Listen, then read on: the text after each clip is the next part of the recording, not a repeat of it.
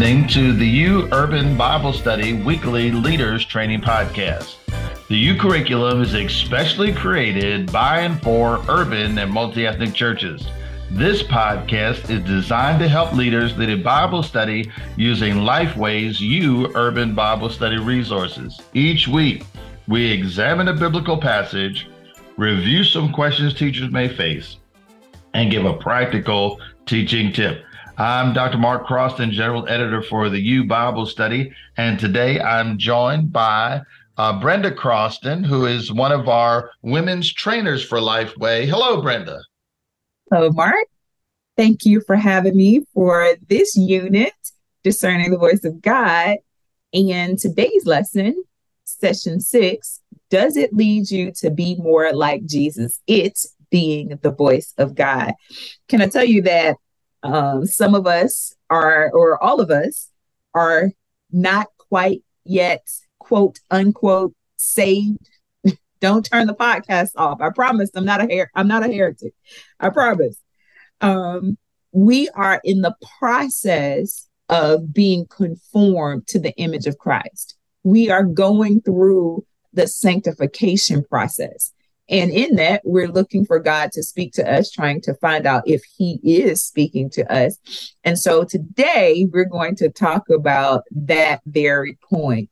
Does this voice that you're trying to discern whether or not it's God's, does it conform you to the image of Christ? Our passage of scripture is Colossians 3, verses 1 through 14. All right. So our point is God's desire is to conform us to the image of Christ. God's desire is to conform us to the image of Christ. So, how does God's voice help us to be more like Christ? Well, here's the first thing think the right thoughts. Think the right thoughts. Let's read uh, chapter 3, verses 1 through 4. So if you have been raised with Christ, seek the things above where Christ is seated at the right hand of God. Set your mind on things above, not on earthly things. For you died, and your life is hidden with Christ in God when Christ, who is your life, appears, then you also will appear with him in glory. So there's the first thing think the right thoughts. And so, as the writer of Colossians uh, begins, um, he just uh, takes us right there. He says, Set your mind on the things above and not on earthly things. Now, this doesn't mean never think about anything on earth. But what it says is that our mind should not be only focused on things on earth, right? Our mind shouldn't just be all totally taken with what can I get out of this? Or how's this going to help my bank account? Or how's this going to help my profile? Or you know, or even how's this going to help um, my people? Oh, ultimately, he says, set your mind on things above. So that everything I think about the things on earth should be in light of what I'm thinking about the things above, right?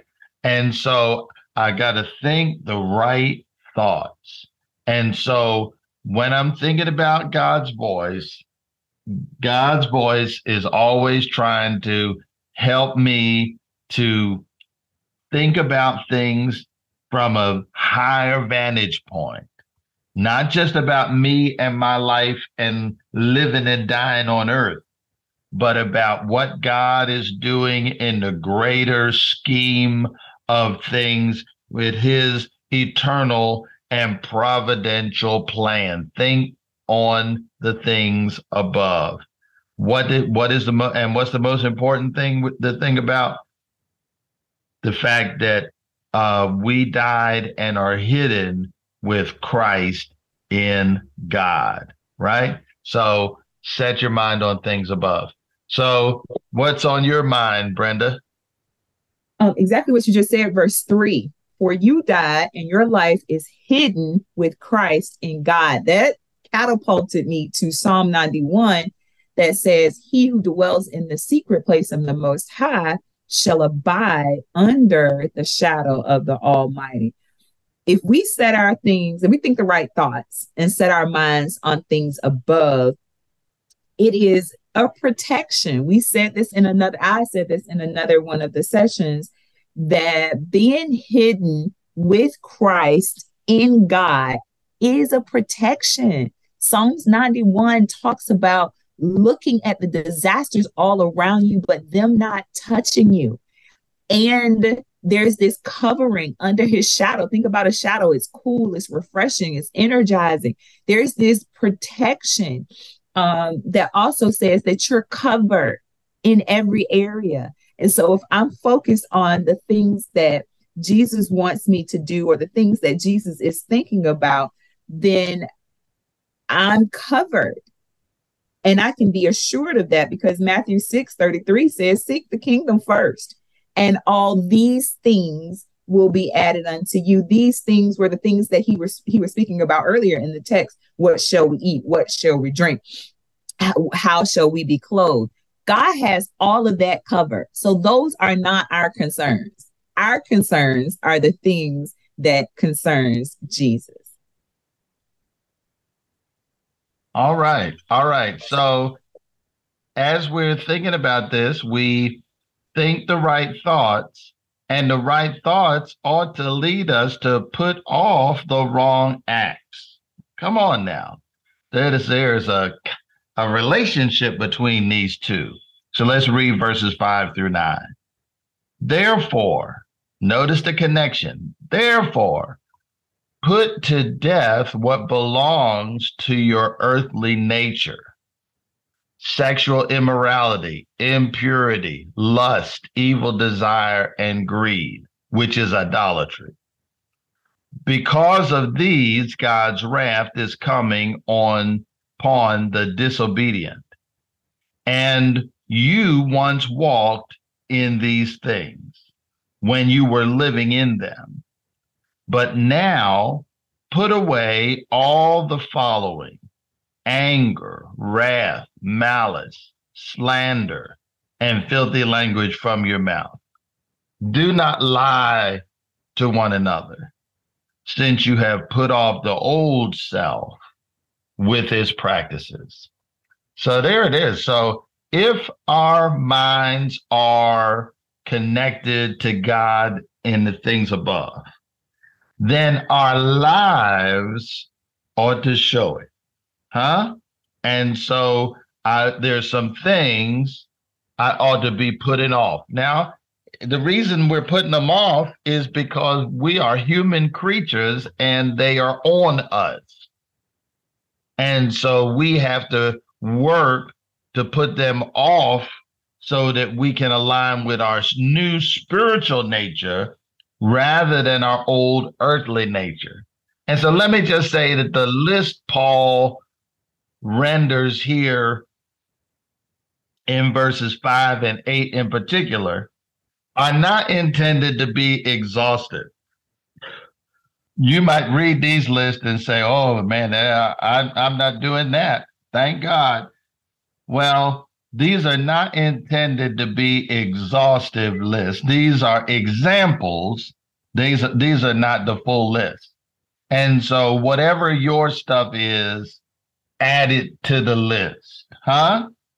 Whatever. So remember the last lesson we said we talked about um, being like the nature of God. And now it's not just thinking about the nature in our head, now it's living out the nature in our lives. And so, whatever your stuff is that's not like the nature of God, put it off. Come on, type in the chat there. Put it off, right? And so, put off, let's add some additional. Put off racism, put off hatred, put off selfishness, put off violence, you know, put off anger. Come on. These lists are not exhaustive.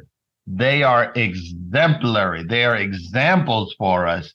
But you know whether or not your practices align with the nature of the Almighty.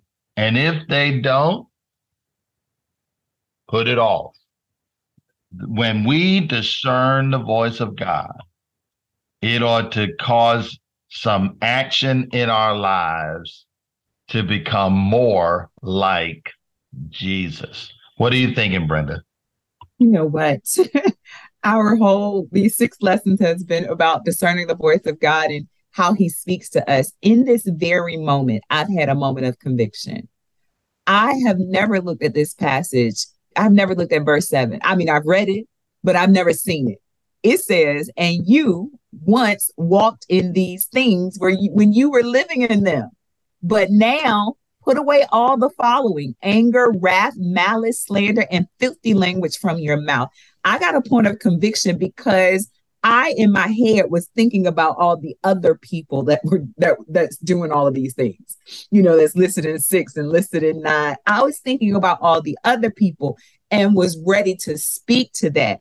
But this text just jumped off the screen to me. But you, Michelle, Brenda Michelle Croston, you have walked in these things when you were living in them, but now put away all of the following and so let me tell you what happens to us as Christians. We forget that we walked in these things and we become so holy, so heavenly minded that we are no earthly good. And we have anger toward the people that are still struggling in their sins openly.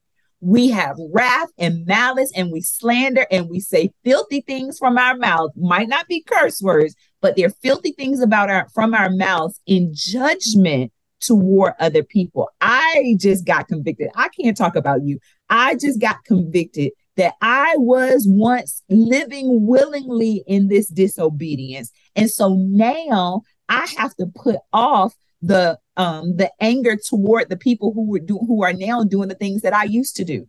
And I have to put on the loving care and kindness of God so that I can be a light to those around me. It's and a light doesn't bring judgment. It might reveal, but it doesn't bring judgment because judgment belongs to God. All right. Yeah. So the word of God, when when you discern the word and the voice of God, it ought to change something in you, right? You so it ought to change things. So you ought to put some things off, but never stop there. Never stop just putting stuff off. Um, so the Bible talks about uh, um, these people who were casting out devils and they cast out one but didn't put anything in its place and it says seven devils came in its place no don't just put stuff off because if you put stuff off you create an empty container and something's coming in it and so you've got to also put something on put on his character, right? So let's read verses 10 through 14. And have put on the new self. You are being renewed in knowledge according to the image of your creator. In Christ, there is not Greek and Jew, circumcision and uncircumcision, barbarian, Scythian, slave and free, but Christ is all in all. Therefore, as God's chosen ones, holy and dearly loved, put on compassion, kindness, humility, gentleness, and patience, bearing with one another and forgiving one another if anyone has a grievance against another, just as the Lord has forgiven you, so you also to forgive. Above all, put on love, which is the perfect bond of unity. And so it's not good enough for us to just put some stuff off. It's important that we put the right things on. And says we're being renewed, like uh, Romans chapter 8, right? It in the renewed in our minds, in the knowledge of the and according to the image of the creator. And it says, and when we get in Christ, show enough in Christ, he said, we're not going to judge each other by our race, Greek and Jew, or by the way we worship, circumcision and uncircumcision, or by our education level, barbarian and Scythian, or by where we work, slave or free. Come on. These are all the things we use to divide each other. But it says when you get in Christ, you stop dividing people by all of these means. And instead, we see each other as part of the family of Almighty God and Christ as all and all. I'm going to stop right there for a minute. What are you thinking, Brenda? Well, that's just what I was talking about. In my moment of conviction in the last few verses, this is exactly what is happening. I'm, I'm having a moment where I'm being saved, I'm being conformed to the image of Christ so that I stop judging people by their color, by how, you know, um, their political beliefs, and just start seeing them as image bearers. How would our lives change as Christians? What would the atmosphere be like if we actually did what verses 11 through 14 is calling us to do? How, how, how many souls would we win to Christ because we've actually heard the truth of God's word and obeyed it and put on a new self, conform to the image of Christ? And, and what does that mean? How did Christ think? Christ was all Jesus, let's say that Jesus the Christ was always in the in the business of bringing um, restoring justice and honor to people that he interacted with. When he was with those sinners, he did not deal with the sin first. He dealt with their needs. He had compassion on them. And Jesus wasn't lovey dovey. Like we don't see him hugging and kissing folks, you know, not that much. But what we do see him doing is meeting their need and um, and identifying himself as one with God. He um in in John chapter 5 he talks about like um I don't do anything without permission from the Father. Everything that I'm doing is because God is is already doing it. I'm just trying to find out where he's working and I'm getting in on the action. That should be us. That's how we know that we're being conformed to the image of God. We stop looking at color, we stop looking at all the things that have been done to us, and we start thinking, how can I love on this person? How can I show them compassion? How can I be more like Jesus Christ? All right, yeah, that uh, that sums it all up, just like that last verse there talks about putting all this good stuff on, right? Uh, it talks about bearing one another and forgiving one another and talks about how we ought to settle our differences. It says we're not going to go through this life perfectly, but as we settle our differences, we're going to settle them in a loving way as well. And above all, put on love. Put on love, which is the perfect bond of unity. And so, what a great a word this is that is it's not good enough just to hear and discern God's voice just so you can say you have his voice and that you know what God said. It also has to impact your life. It ought to change your life so that you become more like Jesus. What a powerful series of lessons this has been on discerning the voice of God ultimately to make us more like him. All right. So if you're a Bible study teacher, I want you to hold on just for a moment because Brenda's going to give us a one minute teaching tip for today. But I just want to remind everybody else make sure you get your copy of the U Bible study. You know, it's this is a powerful curriculum and having it in your hand helps you to be able to make your Bible study conversations the best they can be. And so you can get your copy at lifeway.com slash you. That's lifeway.com slash Y-O-U. It is our urban cultural forward Bible study. Uh, it has comes in paper and digital formats. It has a teacher's guide in the back of the book. How precious is that? It comes with daily devotional passages uh, to keep us engaged in the Word of God every day. It has a leader's pack and it aligns with our Bible Studies for Life student and kids curriculum. So there's something for everybody. All right, friend, come on, get your copy right now and uh, and and share it with your class as well. And so, Brenda, come on and give us our teaching tip for today. All right, this is my last opportunity. The sixth teaching tip of this unit. We are still encouraging you to jump on social media platforms in order to share this lesson. So, what are we challenging you to do this time? To enlist the help of your pastor, the associate or assistant pastor, the assistant, the associate ministers within your church. You all hop on and do a, a video together. So it doesn't have to be live this time, but create a video together and have those Bible teachers, ministers, and your pastor break down the deeper truths of Colossians 3 114.